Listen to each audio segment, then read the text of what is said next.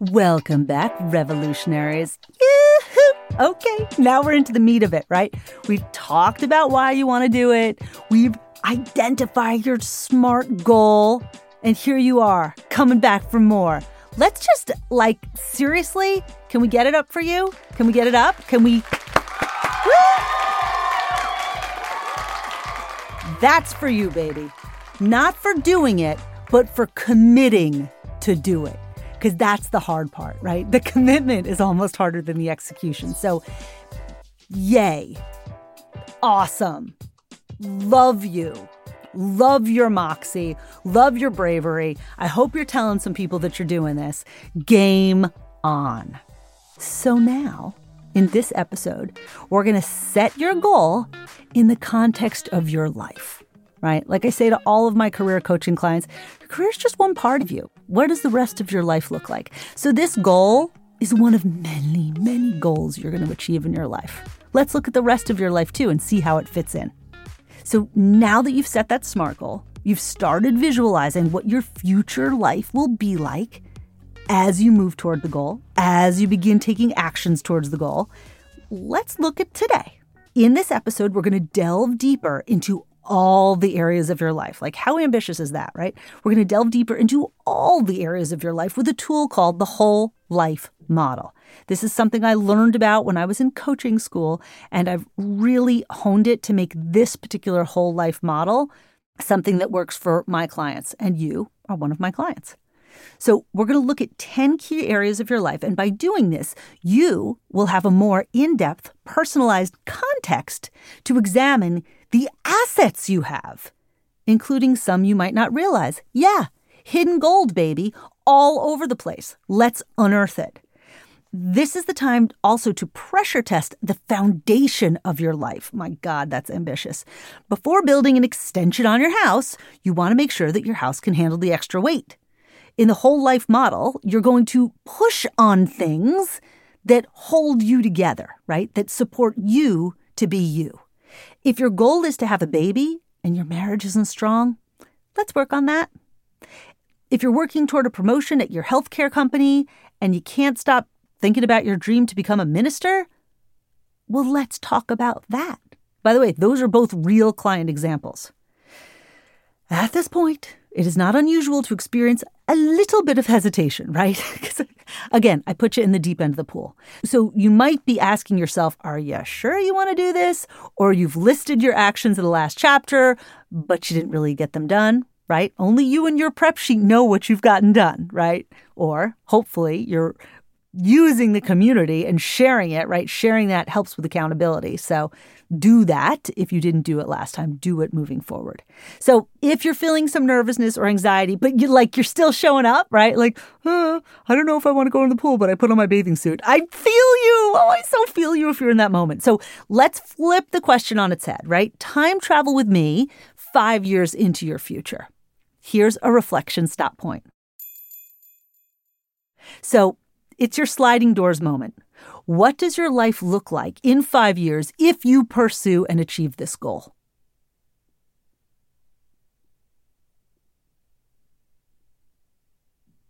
Okay, good. So now let's do it the other way. What does your life look like if you don't pursue or achieve this goal?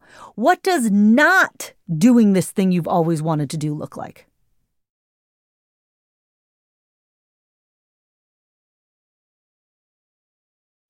I recently had a client who wanted to quit her job, but she just wasn't ready yet, right? So she another six months, another six months, another six months. And finally I said, Well, we can do this, you know, for 18 months. She goes, Oh God, that's too far. So then the question became, Well, you know you're gonna do this. When? right? So 18 months seemed way too long for her, but six months wasn't enough time. Okay, so now we have our window. Between six and 18 months is the time in which she'll quit her job. So look at your life. You do the goal, you don't do the goal. How has pursuing the goal changed your life? Okay, we got started, but I got to back it up. Did you do your prep sheet? Did you do your prep sheet? If you didn't do your prep sheet, I'm going to find out. I'm going to come to your house. No, I'm just kidding. If you didn't do your prep sheet, do your prep sheet, right? This is the time to do your prep sheet.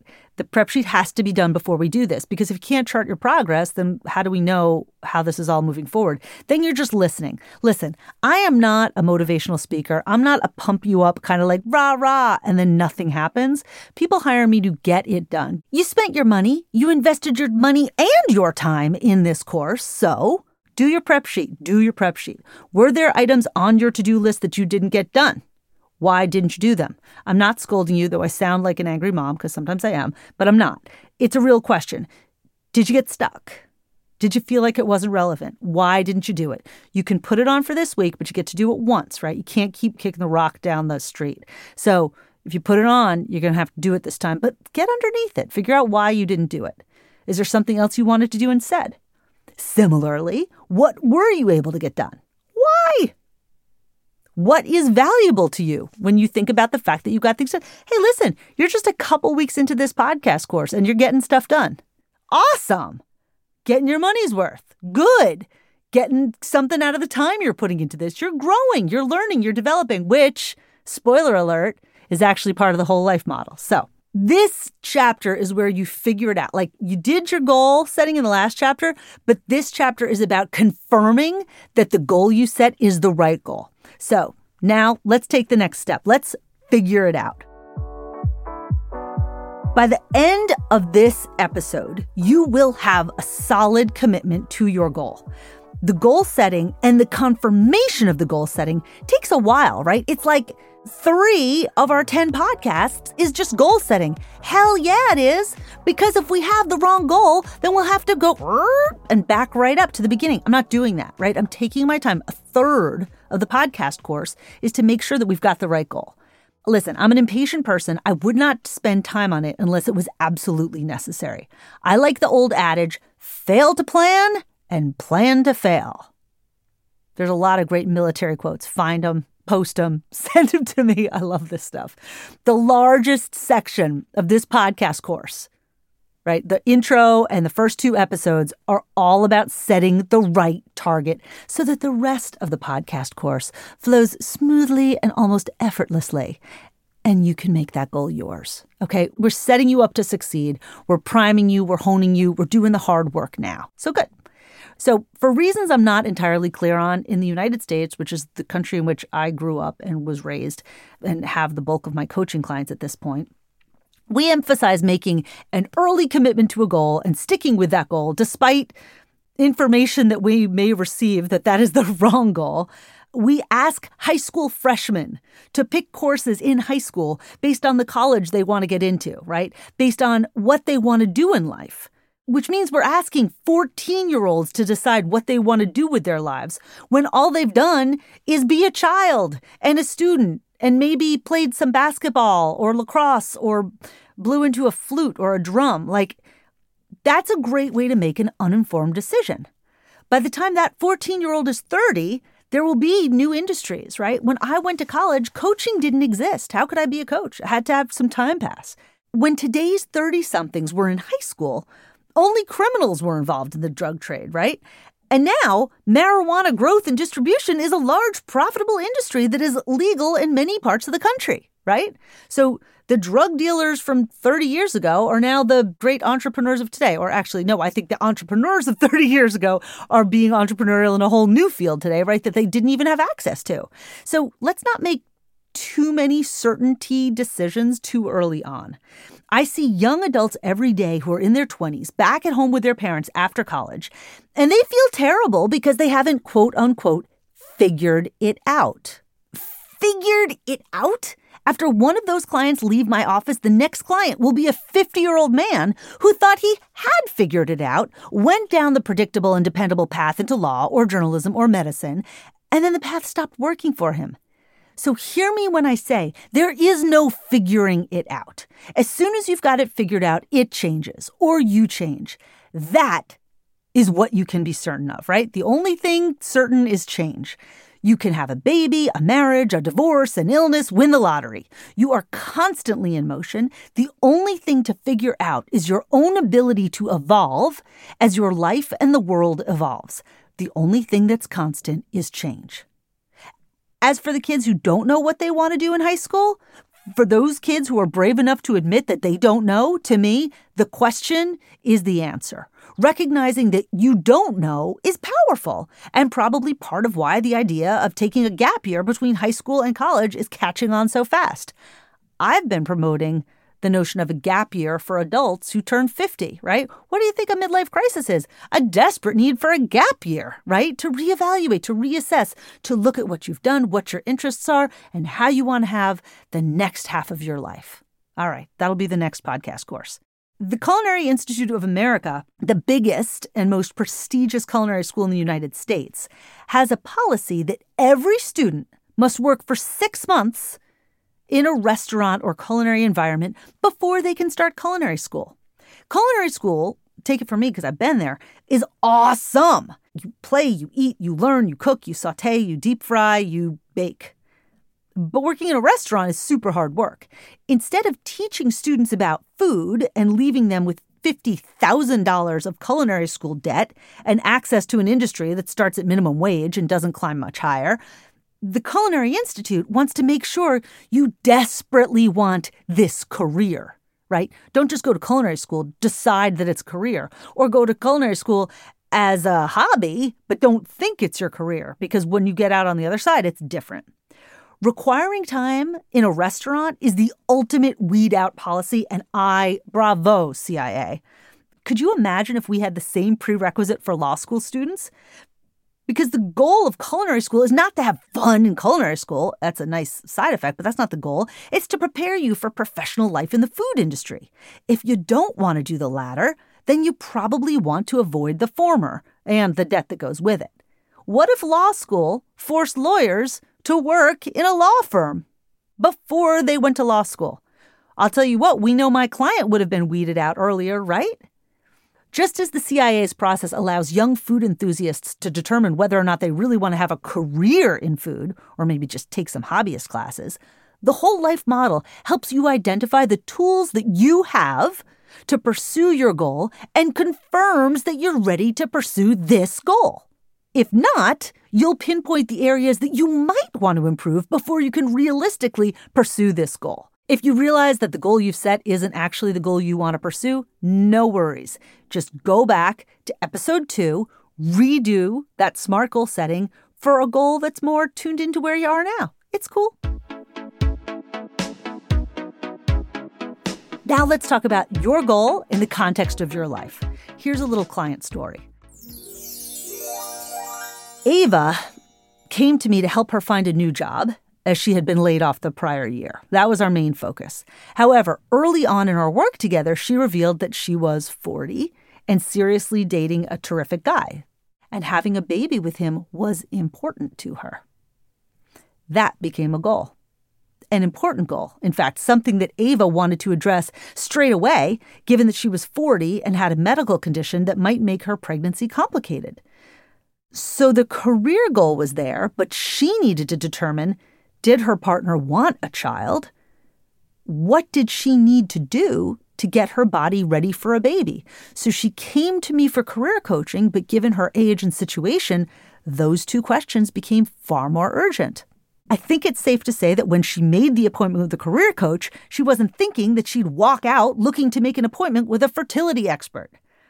But since I'm a career and life coach, you get it all, just like Ava did. I mean, of course, your career is an important part of a fulfilling life. It's a huge part of your life, but it's not the whole thing. No matter what your goal is, setting it within the context of your life helps you to confirm and validate the it, right? That it's important. Let's get into the whole life model. The whole life model is one of the most popular coaching assessment tools. Like I said, I learned about it in coaching school and I've modified it for you. In this episode, you will use the whole life model to review a series of categories in your life, specifically health, spirituality, friends, family, love and partnership, personal development, fun and creativity, physical environment, finances, and career. Now, some of those you might think, oh, I know what that is, and some of those might be fun and creativity. What's that? Spirituality. Hmm, what's that? I'll go in depth to describe each of these as you rank yourself for them. Using the whole life model, you're going to identify what's going well and what's going less well in your life based on your level of satisfaction and importance in the different areas. As you review your life, there are often surprises, things that have been bothering you, but you didn't realize you were ignoring, and things worth celebrating that you've been taking for granted. Here's another client story. One of my favorite whole life model experiences was with Scott, who came to me for career and finance help. When he walked through the door, he said, My life sucks. Everything is a mess. Everything's ruined. He was 32 and the new father of a six month old baby boy. He was also five months out of drug rehab and out of work. The only company he'd ever worked for belonged to his stepfather, who he had no interest in working for again. During his second session, we worked through the whole life model and found that all of the areas of his life were going great, actually, except for career and finance, which are obviously linked. He deeply loved his partner, who he'd been with since he was 18. He loved his new condo, he had amazing friends from childhood, and he had recently started running again, so he was taking care of his health. He had a strong relationship with his father and his mother. Everything in his life didn't suck. In fact, most of it was pretty awesome. And I'm not even talking about his baby boy, who he was absolutely in love with. After we completed the whole life model exercise, I said to him, you know, with a little bit of humor, because that's how we rolled, I can see what you mean. Your life is really not in a good place. He yelled back at me. What are you talking about? My life is amazing. Have you even heard anything I said? My life is pretty great. And then he caught himself. You freaking tricked me. You made me say that. I smiled. Nothing more needed to be said. I hadn't tricked him at all. He just recognized for himself all that he had going for him, and he chose to focus on that instead of what wasn't working. Why bring so much attention to your strengths? Because your strengths are resources you will leverage to help you reach your goal. Believe me, if you have a good relationship with your partner, you're going to lean on that partner as you pursue this big thing. Scott used his strengths and successes to create energy for the bigger changes he wanted to make. When he felt deflated, we used the whole life model to remind him hey, you're a guy who has an incredible relationship with a long term partner. You've produced a baby and you love being a dad. You have solid relationships from childhood. When we talked about his strengths, he realized how skilled and accomplished he was. Yes, of course, he had just gotten out of rehab, which meant he had done something to get into rehab, but now he was clean, right? So we looked at all the assets he had, all the strengths he had, and we're going to do that with you too. In helping Scott meet his goal of finding a job, I wanted to bring his attention to the resources he already had. He wanted to find a job, and he had a huge social network, which is a major advantage. And in fact, that network helped him find a job just two months after we began our work together.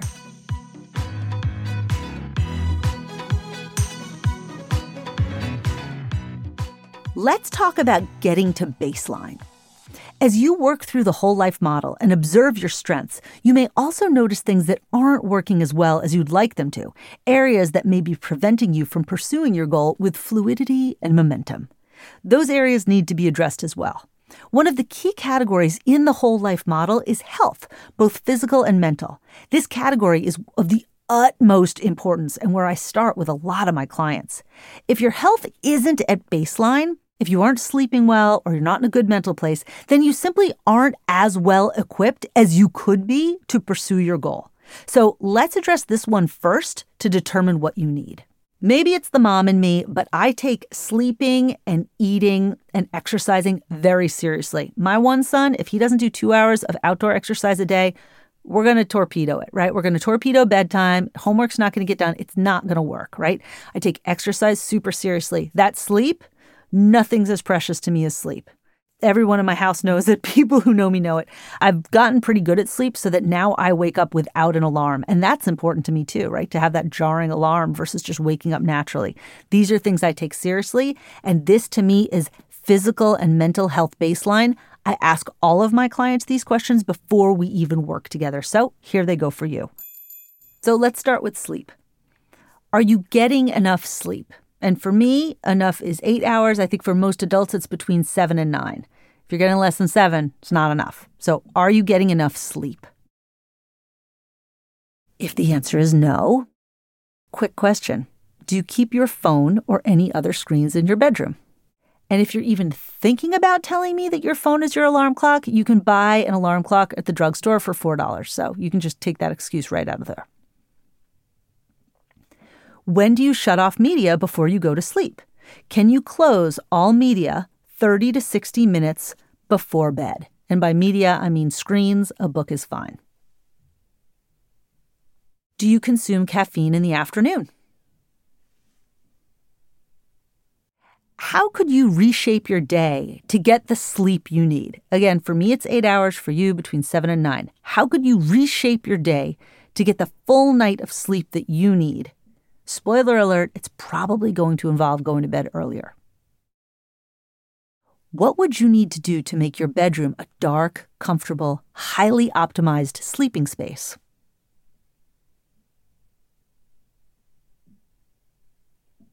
Do you have a practice for helping to calm your mind when it's time to sleep?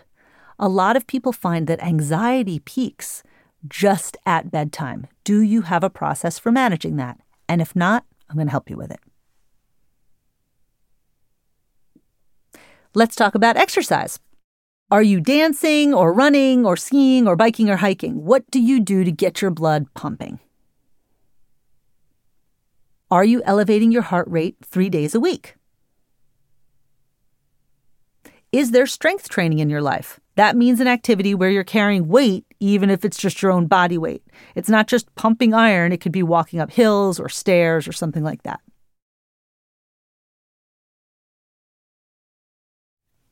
Now let's talk about eating. Do you have healthy food in the house? Do you have access to healthy food where you live, in your house, at the office, etc.? By healthy, I mean whole foods, fresh, uh, not the grocery store, but the, the product, fresh fruits, vegetables, nuts, etc., not processed food. Are you at a healthy weight? And it's not, I want to drop 15 pounds to be skinny. Are you at a healthy weight? Is your BMI in the healthy zone? If you don't know what your BMI is, you can go online, and this could be an action step for you if you don't know. Um, look at your weight, look at your height, and find out if you're in the healthy zone. Overall, are you happy with your eating habits? Next, and this is the last section here for the mental and physical health rest and restoration. What do you do for fun? How do you relax? Do you meditate or do yoga? Do you want to?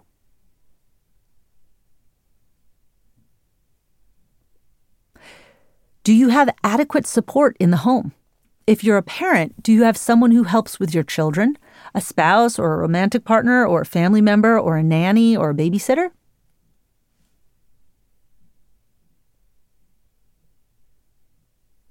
Are you doing it all yourself? Do you feel frazzled and overwhelmed because of housekeeping, cooking, social obligations, and cleaning? So the next question to ask is how can we put more hours in your day, right? How can we do that? Because I've just asked you to sleep more and have more help. so, how can we put more hours in your day? We outsource. When you answer the questions in the last section, it's going to help you figure out what isn't working for you. You can then decide how to deal with those areas of your life rather than continuing to struggle with them for no gain. Outsourcing tasks that bring you down, if you can, is a great way to give back time to yourself that you can spend working on this goal. I know that a lot of women, and yes, it's frequently women who bring up this concern in my coaching practice, who hate cleaning their house and don't have help if you have the resources to hire a housekeeper and you're feeling held back by all the cooking and cleaning, then by all means, outsource the work. If you don't like doing laundry, bring a sack in. Again, if you have the means, do it. And if you're working, you know, at a job for $20 an hour and it takes you 3 hours to do the laundry versus outsourcing it for 20 bucks, well, that math works, right? Sometimes you have to buy back your time so that you can use it on things that are of more value to you. If you find yourself saying, I don't have enough time, you might try asking yourself how you can buy back your hours. In my office, I've seen a lot of women, particularly working moms, stressing themselves out thinking that they can do it all and can have it all. This is a dangerous mindset. I meet exhausted and depressed people every day who have bought into that mindset and it is not working. The notion of having it all is crazy making. I subscribe to a different philosophy. You can have it all, just not all at the same time. So let's prioritize what you'd like to have first. Part of effective goal prioritizing is figuring out what's not working for you, what you're tolerating, and actively looking for ways to improve the situation. If laundry is piling up and becoming a problem and holding you back from other things, then consider a laundry service. There are some very reasonable services available, and if that's what it takes to save your marriage and your sanity, well, then go for it. If scrubbing toilets wrecks your day, consider a housekeeper or a cleaning service. If your sleep, fitness, diet, or time management is out of whack, there are very accessible ways to address those issues. How much junk food do you eat? How much caffeine do you consume?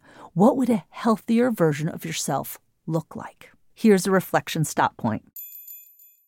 Now that you've reflected on your health, specifically your sleeping, eating, exercise, and rest patterns, what do you notice? What is working? And what would you like to bolster? Last question What does a healthy version of you look like? Where is the gap between where you are today and where you'd like to be?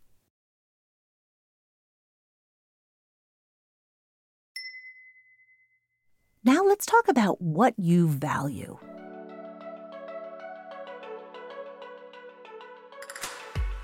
In the last episode, we talked about the epitaph self and the resume self. Although your goal may be part of your resume self, your values are your epitaph self.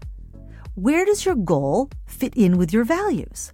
In order for you to obtain your goal, we want to plant it in fertile soil your values are the richest soil there is, right? It's the ultimate fertilizer. Your values are the ideas you believe in, the actions you take. They are reflected in what and who you stand up for, what you consider important. After your basic animal needs are met, what else do you need? And where do you put your efforts? Sometimes there's a part of your life that you don't value and you pay little attention to it, health, for example. Then something happens and you return your attention to this aspect of your life with heightened vigilance. You start to value and take care of your health like never before. The whole life model will help you identify and reinforce what you value and what is important to you today. Connecting your values to your goal will help you refine and reconfirm your goal. If your life doesn't accommodate your original goal, adjust the goal. You don't adjust your values, they are the foundation you build yourself and therefore your goal upon. Here's a reflection stop point. Have you ever not been able to do something important because it was eclipsed by something more urgent? Canceling a work obligation due to a snowstorm or sick child comes to mind. What happened as a result of that shifting of obligations? In your life, what comes first? Who comes first? What is something that you outgrew in the last year? Clothes, shoes, people, habits, music?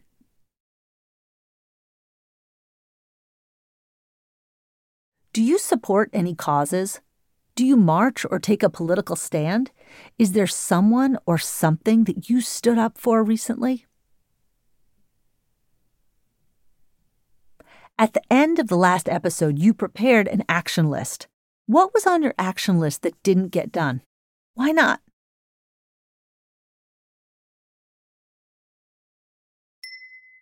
Okay, enough preamble. It is time to do the whole life model. All right, let's do this. So, just a minute ago, we explored the idea that a goal can shift based on an awareness of values. I hope the open ended questions were thought provoking and provided some insights. you are now ready to sharpen that focus. The whole life model will help you take inventory of 10 areas of your life as they are today and your general state of satisfaction with those areas. Before we begin, please reconnect with the SMART goal you formed in the last episode. Now, reconnect with it. I mean, look at it. If you've committed to memory, just shout it out. That's awesome. But if not, look in the workbook, look in your iPad, look in your PDF, look at it. Great. Does it still look good, or do you have any reservations? Or maybe a little of both? just take a second to think about how you feel. Good, reservations, nervous, nervous excitement.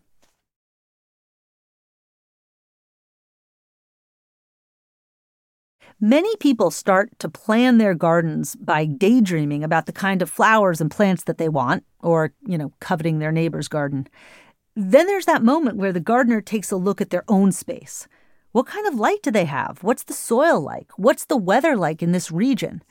What's already growing there? How much space is there? The gardener adjusts his dreams based on the reality of the space. As much as I love palm trees, it's unlikely that I will grow them in my backyard in New Jersey. This chapter is that moment, right? You've got the SMART goal that you've daydream believed in, and now it's time to walk into your backyard and see what you've got to work with and refine your goal within the context of your assets and your values today. I want a palm tree that badly, perhaps the answer is a move to Florida or California. So I'll need to plan for that move before I can plant the tree. If I'm all about that palm, I must have the palm, life's going to change.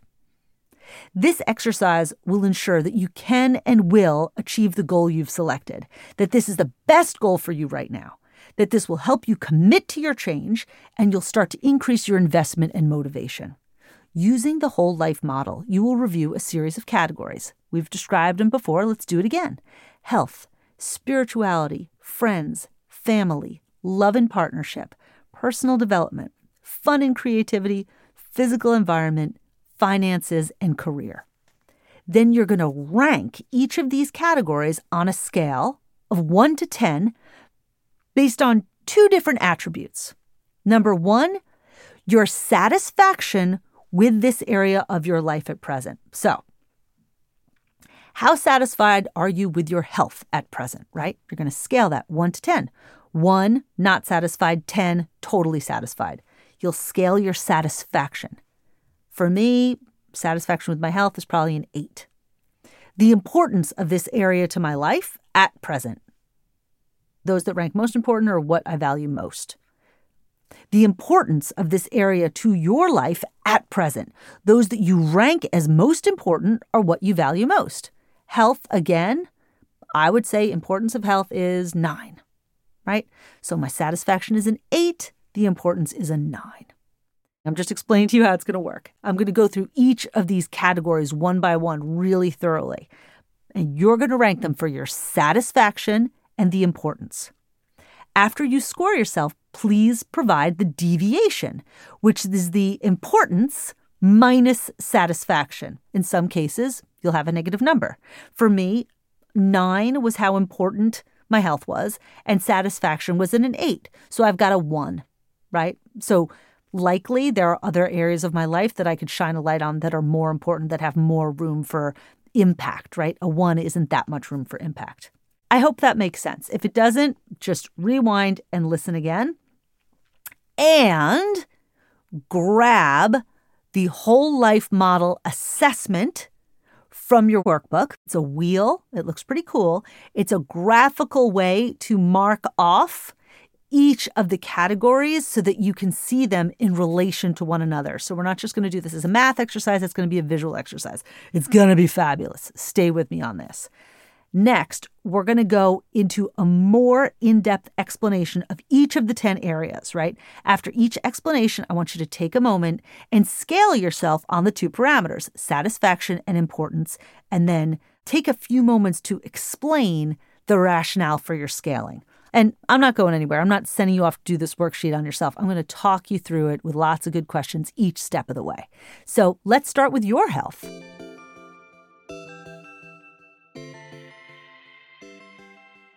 So, this area refers to your physical and mental health. You've already thought through a lot of this earlier in the episode, right? When I was asking you about your sleep and your rest and relaxation, all that kind of stuff. So, when you think about your satisfaction with your health, think about these questions. Are you content with your level of fitness and exercise? Do you consider yourself healthy? If no, are you receiving the medical care you need? Do you sleep right? Do you eat right? Do you have health insurance so that you can get care if you need it? Are you mentally okay? Do you consider yourself at or above baseline as a mentally healthy person? Or might you need some help to get to baseline? Are you anxious? Are you depressed? Are you self medicating with alcohol or other recreational drugs?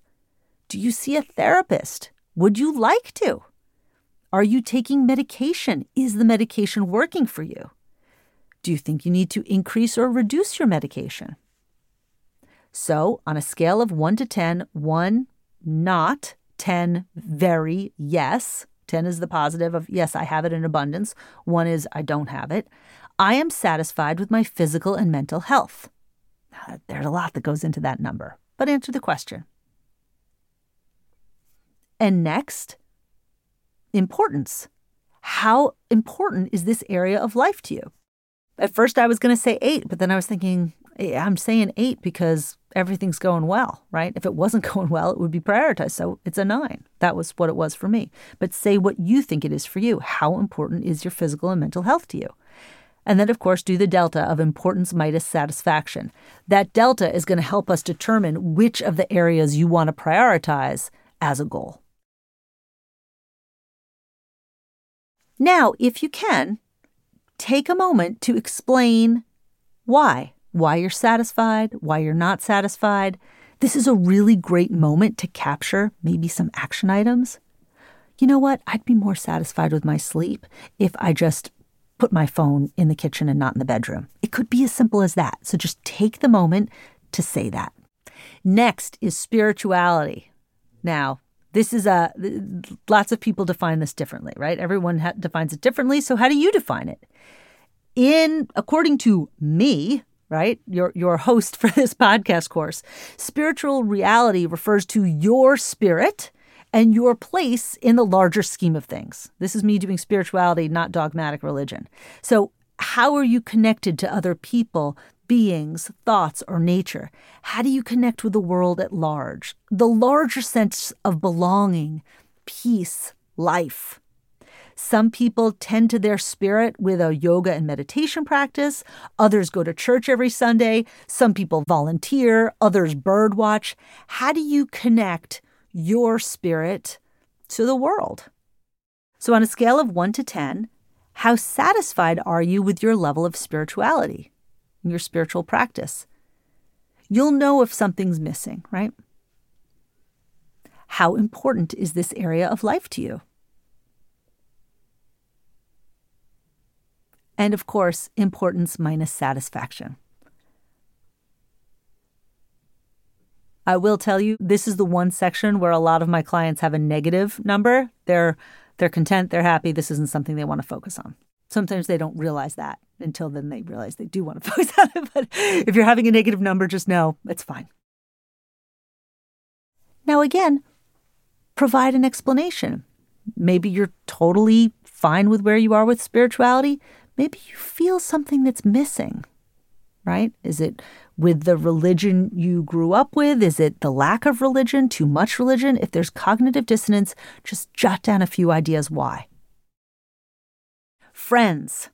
Now, you, you don't need a huge network of friends to feel a sense of satisfaction here. Do you have a couple of friends who you can turn to when you want to connect? Are you satisfied with these relationships? Who do you have in your life who knows your story and thinks you're just great? Do you see these people with a frequency that's satisfying to you? Now, I'm not saying do you see them enough. Do you see them with a frequency that's enough for you? Do you have work friends, high school friends, college friends, friendships you've nurtured throughout your life, new friends? Who is your newest friend? Are you able to shed the friends you've outgrown? On a scale of 1 to 10, how satisfied are you with your friendships? 10 being maximum satisfaction. How important is this area of life to you? And then, of course, importance minus satisfaction. Now, please take a moment to just jot down a few words about why, right? If you chose 10 and 10, then you're just write a big gold star. If you chose 9 or anything less than 10, talk about what you'd need to get to a 10. Next is family. Now, family can refer to your family of origin, your current family, or both, depending on what's important to you right now, right? This is your story, so tell the story you want to tell. How are your relationships with your parents? How are your relationships with your children? Do you want children? Do you have children? Do your parents need support and are they able to get it? How are your relationships with your siblings? Do you want to improve them? And can you? On a scale of 1 to 10, I am satisfied with my family. Again, family of origin, family you've created, however you define family. On a scale of 1 to 10, how important is this to you? How important is this area of your life? And then again, importance minus satisfaction. Family can be wrought with so much, right? Such powerful relationships. Do take a moment to explain why you chose the numbers. Why are they important? Why are you satisfied or not? in this section, even if you have 10, right, even if you're maximally satisfied with your family, even if it's maximal satisfaction, take a moment to describe why, right? Take a moment to describe why you're so happy. This could be the framework that really supports you with this goal pursuit. Just take a moment to explain why. Our next section, ooh, it's a good one. It's love and partnership. Now, this refers to your primary relationship husband, wife, partner, live in person, or maybe you don't have one.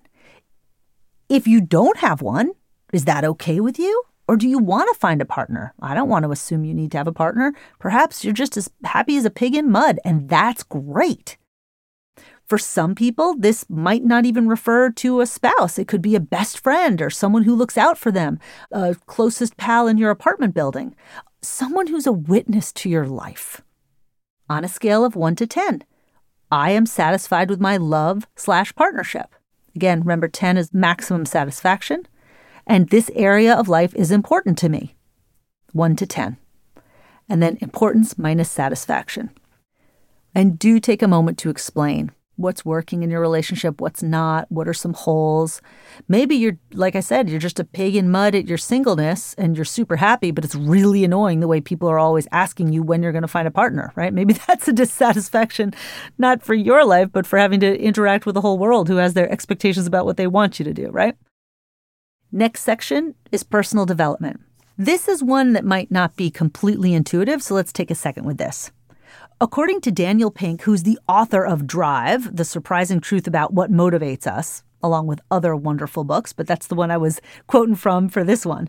One of the key components of satisfying work is working toward mastery in an area where mastery is achievable. You're going to learn more about this in episode seven.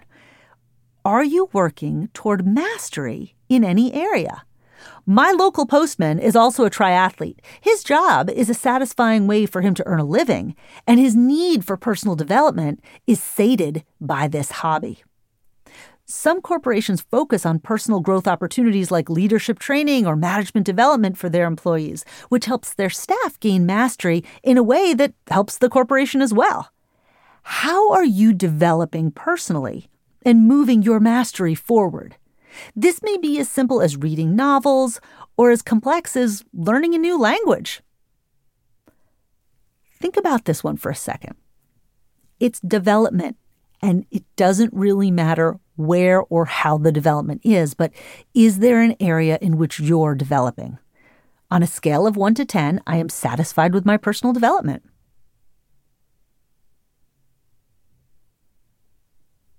And next, this area of life is important to me. Again, scaling it on a scale of 1 to 10. How important is this to you? And finally, importance minus satisfaction. And please jot down some explanation as to your rationale. These are the gold bits, right? These are your insights. This is really helpful for you moving forward.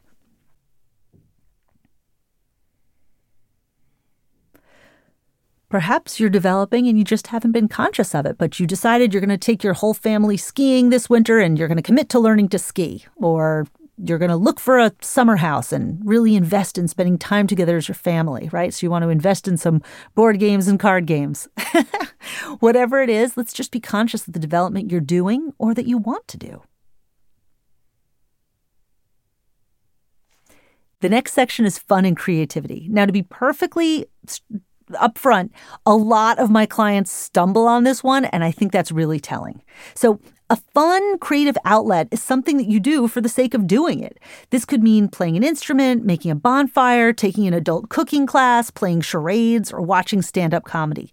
You are not looking to become a master chef. It's just fun, right? I, I, I guess sometimes when I toast marshmallows on a bonfire, we compete for the best marshmallow, but like we're not taking it that seriously, right? It's just fun. It's just a s'more, man. It could mean dancing in your living room or dressing up for a costume party. It's active. So many of my clients overlook this area or see it as frivolous. I just had a client the other day. What does dancing do for me? How does that help me with my career? Oh, girl, we need to go out dancing, obviously, right? So fun isn't frivolous it's it's an opportunity to recharge right courts in the middle ages had their jesters every major television network has late night comedy shows why because we like to have fun. We literally need to laugh to have ease. If we weren't meant to laugh, we wouldn't have the ability. We need to do it, right? Everyone needs to have some fun and an opportunity to create and contribute fun and creativity. So, on a scale of 1 to 10, now that I've brought up fun and creativity in your life, how satisfied are you with the fun and creativity in your life? And and think about what it is, right? Maybe start with the notes. Start about where do you have fun? How does fun happen? How is fun in your schedule? How are you creative? Sometimes, you know, if you're a professional artist, you, you sort of lose that creative edge because it becomes your job, right? So, how do you keep creativity? Perhaps it's the amazing end of year holiday letter that you write every year and people look forward to it. Maybe you write limericks. Maybe you make up silly songs or play games in the car. I don't know. You know. How do you do fun and creativity? How satisfied are you with the fun and creativity in your life? And how important to you is it? My guess is if you're like a lot of my clients who don't really think about it, it's not a priority. But is it important? Now, are you seeing it in a new light? So, Brene Brown, who is a leading researcher on the subject of vulnerability and author of many books and host to a fabulous Netflix show, if you haven't seen it, Run, Don't Walk, in her very first book, she talked about the importance of creativity and confessed, you know, a mighty Michaels habit where she goes to that craft store and purchases lots of stuff just to do creative work, just to have that downtime to create, to play. Now, no one's coming to her for her art, but she enjoys doing those projects as a way to recharge.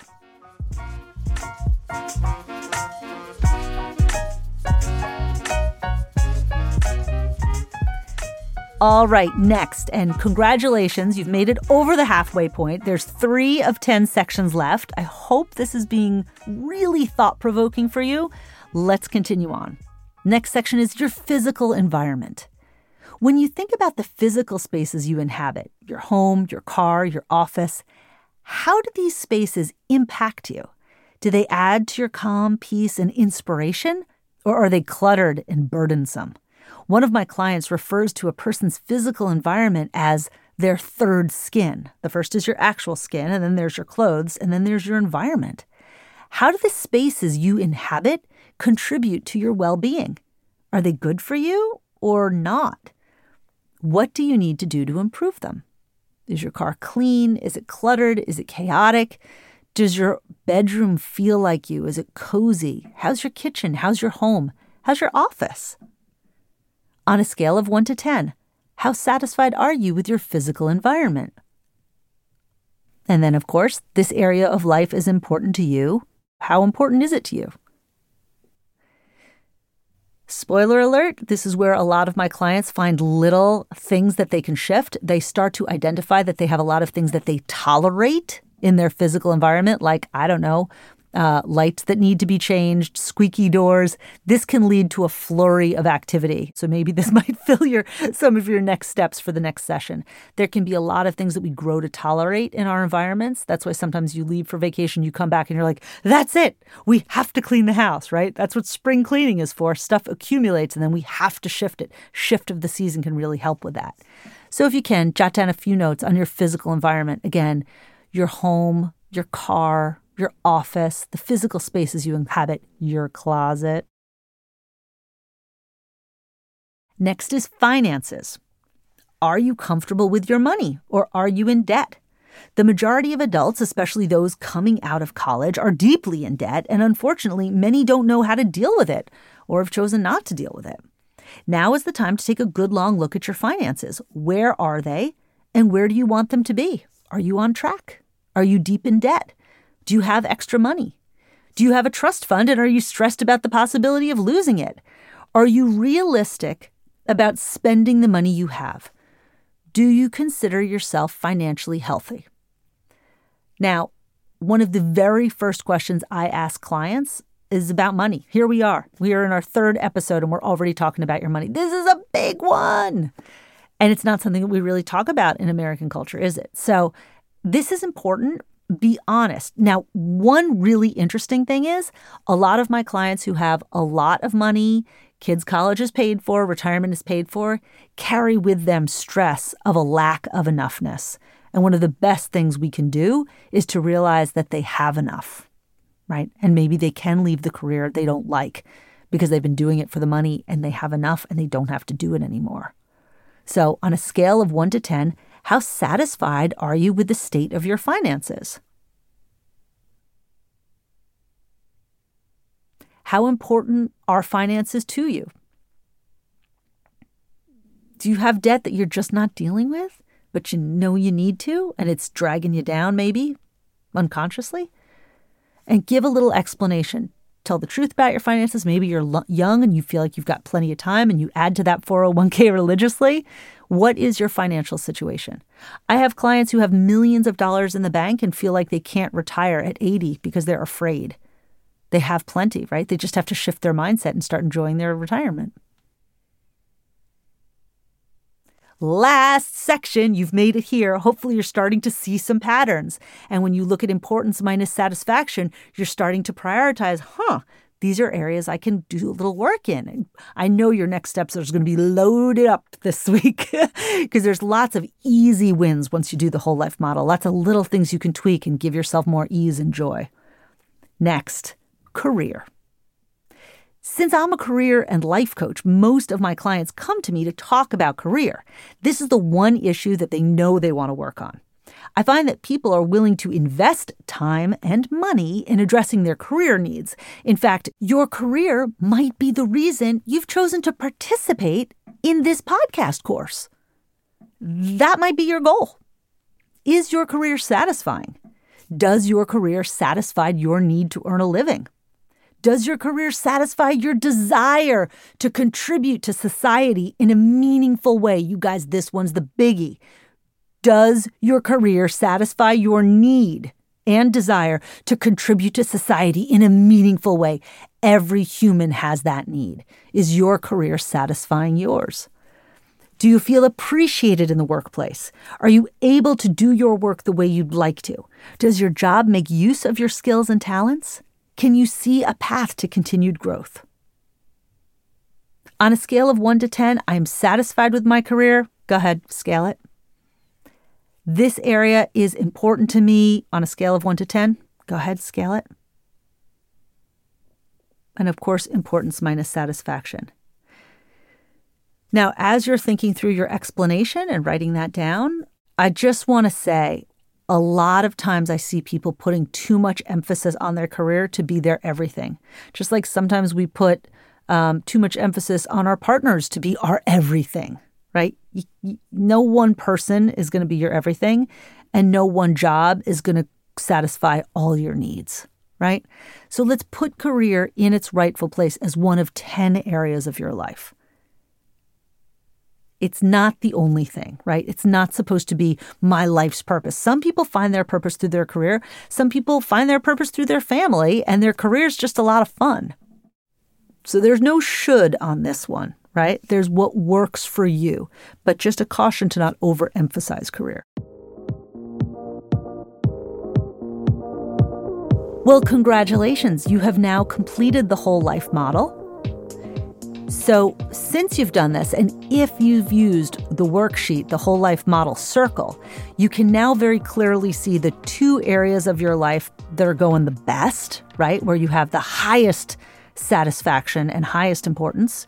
You can see where the biggest deltas are and what are the areas that you might want to work on. And you can confirm whether or not this goal is the right goal. So, take a moment with this and do the work. And if you need to go back to episode two and redo your goal, you can do it. And if you've confirmed that this is the right goal at this time, great. I am curious what's working best in your life, right? Let's shine a light on that. Let's look at the three areas of your life that are going majestically. Maybe it's fun. Maybe it's personal development. Maybe it's your friends or your family. Let's just take a moment and really appreciate that. That I would love to see you list as your insights, right? What's going great in your life? We'll put that on your insights at the end of the, the episode. So now just a little little bit of story and we're almost near the end of this episode. The whole the whole life model, right? The whole is more important than the parts. You have committed to this podcast course for a reason. It might be that you want a better relationship or a different career or to figure out how to manage your life now that you have a baby. The whole life model is useful because it puts the importance of any one area of life, career or finances or family, in the context of the rest of your life. The solution to a challenge in any one area becomes more evident when seen through the lens of your larger life. Here's a little story about my husband, who has also been my client. So you can wrap your head around that one. Yep, he had to sit in the waiting room do his prep sheets just like everybody else. okay. So, my husband Aaron made an enormous career change after a successful 25 year career. And he was only able to do it because he reconceived his career within the context of the rest of his life. He had been a journalist for 25 years, working for companies like TheStreet.com, Yahoo Finance, and Fortune, where he had been editor in chief and an on camera host for the last decade. He led teams of 15 to 50 people and was well regarded by his colleagues. Side note, he actually has a Wikipedia page. Like, I don't make this stuff up. Aaron Task, you can look him up. And yet, he came to a point where he realized that the profession he found so meaningful was no longer a fit for his lifestyle needs. As a father of four, with three of those children under five, he recognized that compensation in journalism stagnated, and seasoned journalists, editors, and managers were being replaced by two or three hungry young journalists willing to work for less. Hey, the only constant is change, right? Plus, for the top journalism jobs, he would need to commute at least two hours every day, which made it difficult to be as involved as he wanted to be with his family and community and opinionated wife. No, I'm just kidding. But yeah, that's true. So yeah, I figured into that too. So I, I cannot understate the significance of this shift. Journalism is a calling, and his identity was as a journalist because he knew that that career could no longer satisfy several sections of his whole life, including his physical environment with the commute, his family, his partnership, and finances, he was able to ask a different question and set a different smart goal.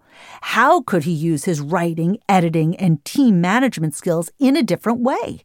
He needed his job to give him the opportunity to be around for his four children, raise his income, and reduce his commute. That's very different than just looking for another editor in chief job in New York City. So, when he had that insight, he chose to leave journalism and move to a corporate career.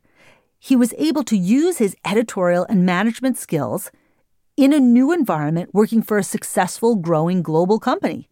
He has a far better work life balance and has a leadership role in a growing industry. Plus, he gets to drop off his kids at school and attend their midday events, something he never would have been able to do otherwise. Aaron's current career isn't the path he originally built or envisioned, and it enables him to have the life he wants to have now. He redefined career success in light of the life he wanted to have.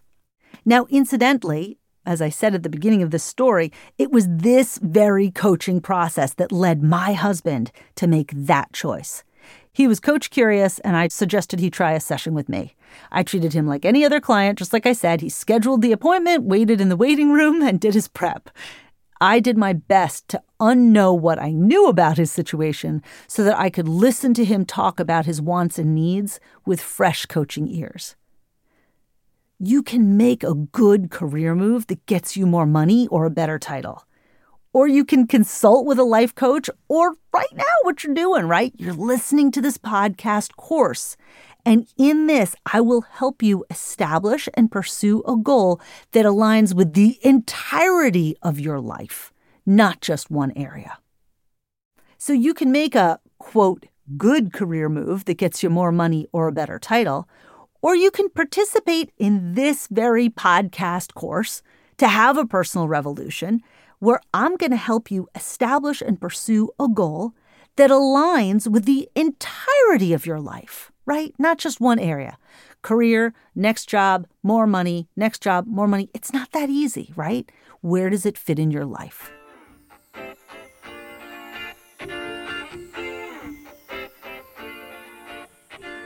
Let's go back to your whole life model. Now, you've scaled yourself for significance and importance in each of the 10 areas of the whole life model, explored the rationale for your choices, hopefully found some next steps, and found your deviation, right? The delta. Well done. Now, let's interpret the results to determine which of those areas are going well and which you may want to focus your attention on. The first thing I'd like to do is clarify which of the areas of your life are most important to you. Those are the areas that you ranked between 7 and 10. Now, these are key. Which three areas did you rank highest? Take note of that and write it in the space in your worksheet.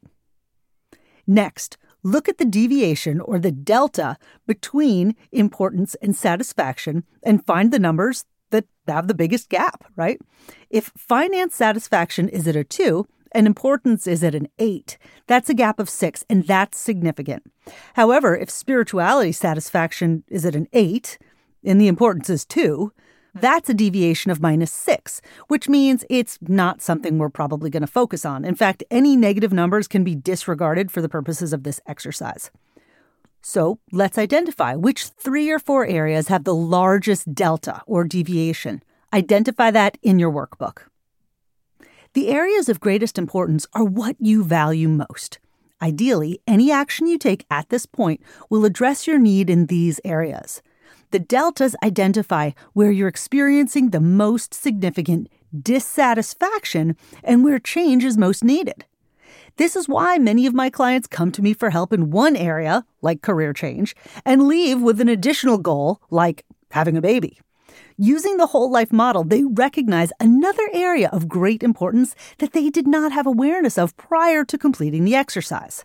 At this point, you may see that you need to shift your goal and prioritize a different need. If you want to start finding a new job so that you can leave your husband, and you're not sure if you want to leave your husband, you may want to have two goals a job search and to begin marital counseling or individual therapy to decide if you're in or out of the relationship. Ideally, your SMART goal reflects your top deviation.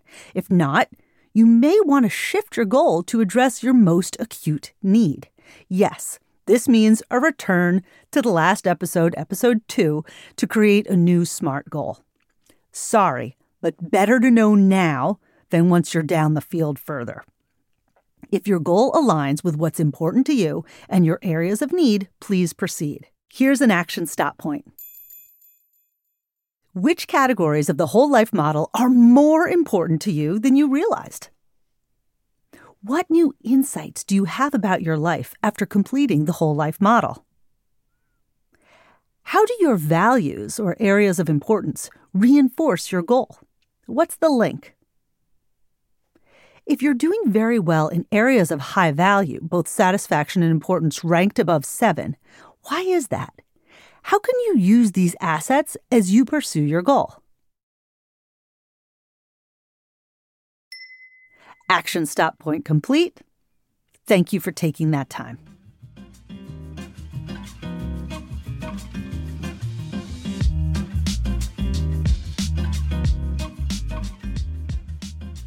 Now, let's really commit to your goal. Let's connect your emotion to your refined SMART goal. At the end of the second episode, you created insights, then translated those insights into an action plan with a SMART goal. At the conclusion of that episode, you completed a visualization to help reinforce your goal. Now, in this episode, the whole life model, you've completed the whole life model with a full analysis and assessment of what's important to you and determined your satisfaction with the areas of your life. You've determined once and for all that your goal is the right goal to pursue at this time. Now, let's reinforce your commitment. We're talking about putting it in ink, baby, by confirming that achieving this goal will, in fact, change your life. Here are two questions for you as a reflection stop point. If I achieve this goal, how will my life be different? I've asked this question before. I'm now asking it with the whole life in mind.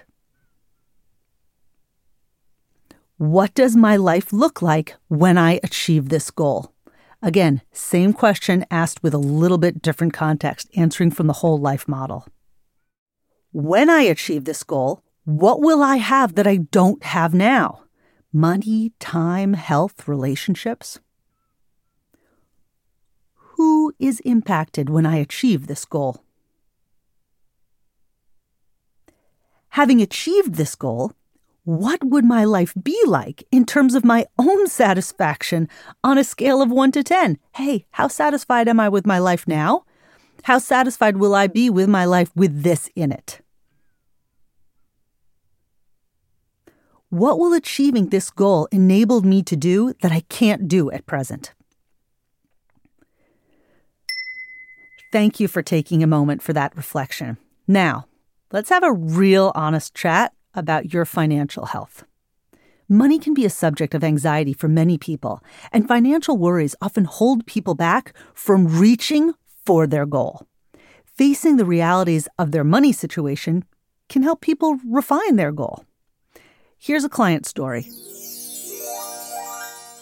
Isabella was a lawyer who ended up staying in her legal career because the more she looked around, the better she seemed to have it. By securing a raise and better work conditions over the course of our work together, the grass no longer seemed as green on the other side. When we concluded our work, she said, I thought by hiring a career coach, I'd end up finding that the perfect career for me was flower arranging or something like that. As it turns out, entry level flower arrangers make far less than Georgetown lawyers with 30 years of experience. Isabella came to me to change careers and realized she actually quite liked her career. Instead, she wanted to do more travel. Her career filled lots of boxes, not all of them, but through the coaching process, through the whole life model, she recognized that she couldn't get what she wanted by changing her career at 55. Although Isabella was willing to take a bit of a salary dip for her dream career, she wasn't willing to cut it as substantially as that alternative career would require. Alternatively, you may be in a better position to invest in a career change than you realize. Here's another client story. Mia came to me with $200,000 in the bank that she had built up in just three years of freelancing after her divorce. She had socked away almost a quarter of a million dollars in three years working as a freelance stylist. Wow. She had an idea for her next project, something big that she was passionate about and uniquely skilled to pursue. However, it would be more freelance work. She came to me because she had financial anxiety and wanted help finding a job as soon as possible. When we reviewed her finances and revealed her ample cushion, she realized that she could reduce the pressure she was putting on herself to earn. I asked, What if you gave yourself a year to figure out your project and use that money to pay your expenses for the year? She realized she had what she needed to invest in herself, and then she did it. Money was holding her back because she thought she couldn't afford to pursue one of her most important goals. She was sitting on a huge asset that could, in fact, enable the pursuit of her goal. Of the people I meet for an initial appointment, 75% are disconnected with their monthly finances. They don't know how much money they need to pay their bills each month. They operate on a rough estimate, which may be way off, or worse, they operate from a place of debt. They may not have a financial plan or know whether they are moving towards their retirement goal. So it's important to get your financial ducks in a row. This is as good a time as any. Just like I like my clients to go to the doctor for an annual checkup, financial awareness can lead to improved financial health, reduced financial anxiety, and empowerment to address what needs to be fixed. If you recognize that your finances are a little weaker than you'd like them to be, take some time to go over your bank statements and bills and figure out your monthly expenses. Include housing, food, utilities, transportation, debt repayment, vacations, and all the other areas where you spend money each month. Figure out the exact dollar amount that you need to keep your life running. Identify your burn rate and what kind of income you need, at a minimum, to meet your needs. A resource that I have found and my clients love is a book by Vicki Robin called Your Money or Your Life. This book will step you through the process of identifying what you spend money on and if that's really important for the life you want to have. So, if you want to go deeper on finances, that's the book I wholeheartedly recommend. Now let's talk about whether or not this time is the right time to pursue your goal. Now, by now, we're in this, we're doing this podcast course together. If in fact this is not the right goal at the time, that's okay. Maybe settle down, do a smaller goal, do a less onerous, ambitious goal. You can still get something out of this podcast course. Shift your goal to make sense for you right now. Before I begin work with a new client, one of the things I try to determine during our first conversation is whether or not they're at baseline. So before you pursue this podcast course, are there specific obligations, health issues, or other challenges in your life that are preventing you from going deep into the questions presented in this chapter. If you are struggling with the questions asked because they are bringing up negative feelings such as anxiety or depression, or you need to heal or strengthen another area first, now is the time to bring in other professionals, such as therapists or psychiatrists, to bring you to baseline. Coaching is hard work. And just like an ambitious physical endeavor, you've got to be ready for it before you begin. If you're teetering near baseline and you think this might trigger you, call the therapist, call the psychiatrist, get the support team ready for you as you pursue this ambitious goal. You wouldn't go hiking in the Himalayas without a checkup to the doctor first, right? Here's your action stop point. By the end of this episode, you will be clear on and committed to that one thing you want to work on, committed enough to tell someone else about it, like your friends or your partner.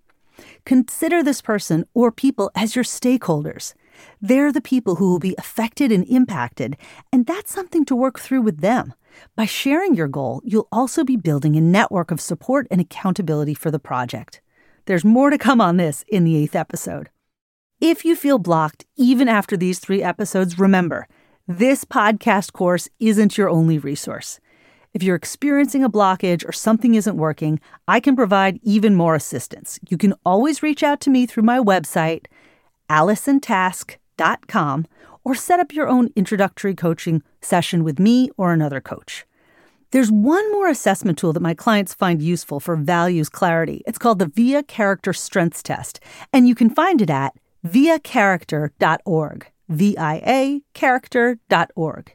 If you're struggling with the whole life model or just feeling unclear about what's important to you, try this tool. It can help. Maybe that's something you want to put on your next steps this week. And now, here we are at the end of this episode, which means it's time for insights and actions. So pull out your workbook or in episode three, Insights and Actions. For insights, I got a couple of questions just to prime these insights. What are the top areas of strength you identified with the whole life model? Is there anything new you need to do before pursuing your SMART goal? Are you ready to go, or do you need some stuff to do first? Can you do these things easily, or will you be shifting your goal? Identify your new SMART goal or reconfirm your SMART goal, but write down that goal again. At some point, you're going to memorize this thing. Remember, if anything really struck you during this episode, right? If you were completing the questions for your whole life model and you circled things and drew an arrow next to it or highlighted it, that's an insight. Capture your key insights on the insight form. We're looking for at least five insights today. Now let's take a look at your actions. A few priming questions. Who are two or three people who will be impacted by or who are important to achieving your goal? What's the best way to share your goal with them? Identify those people. Write down their names in your workbook. Next question. I love this, but there's like extra action items, even better. See, I get all jazzed up with extra action items because that just means you're going to move forward faster. That's the whole point, right? We don't want to wait until your husband, you know, two months from now doesn't like your goal. What's the point of that? Get them involved now. Next, take a look at your finances or schedule a meeting with a financial planner. Will your finances have an impact on your goal? If you're thinking about changing careers, what's the minimum amount you need to make for the kind of life you want to live? Figure out the kind of money you need, right? One of the first questions I ask when people want to change careers how much do you need to make? Not how much do you make, not how much do you want to make, how much do you need to make? It's a very different question. So I ask you now how much do you need to make? Will this goal shift that, change that? Can you still do that while pursuing this goal? And finally, what are the three to five actions you would like to take this week to move toward your goal? And yes, that's in addition to looking at your finances. And yes, that's in addition to chatting with your two key stakeholders, because we're getting you moving forward faster. My darling, that is it for episode three. High five, woo! You did it. Episode three, whole life model. So that means You've completed the intro, you've chose to commit to this course to pursuing your goal. You've got a SMART goal. You banged on it with the whole life model. You confirmed that this is the right goal for you. And for that, I have a gift. The gift is episode four, which will be coming out real soon. It's called Come On Get Happy. All right, who remembers the Partridge family? Remember the little bus, the family, the partridges? Come on, get happy go onto YouTube, do the clip because why? It's to make you happy.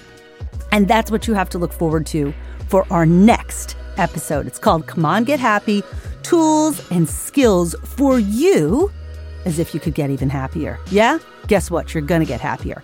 We are to together start a happiness practice that will get you ready to go for this big goal you have. So just hold your breath. You can't wait. It's going to be awesome. I can't wait to see you on the other side.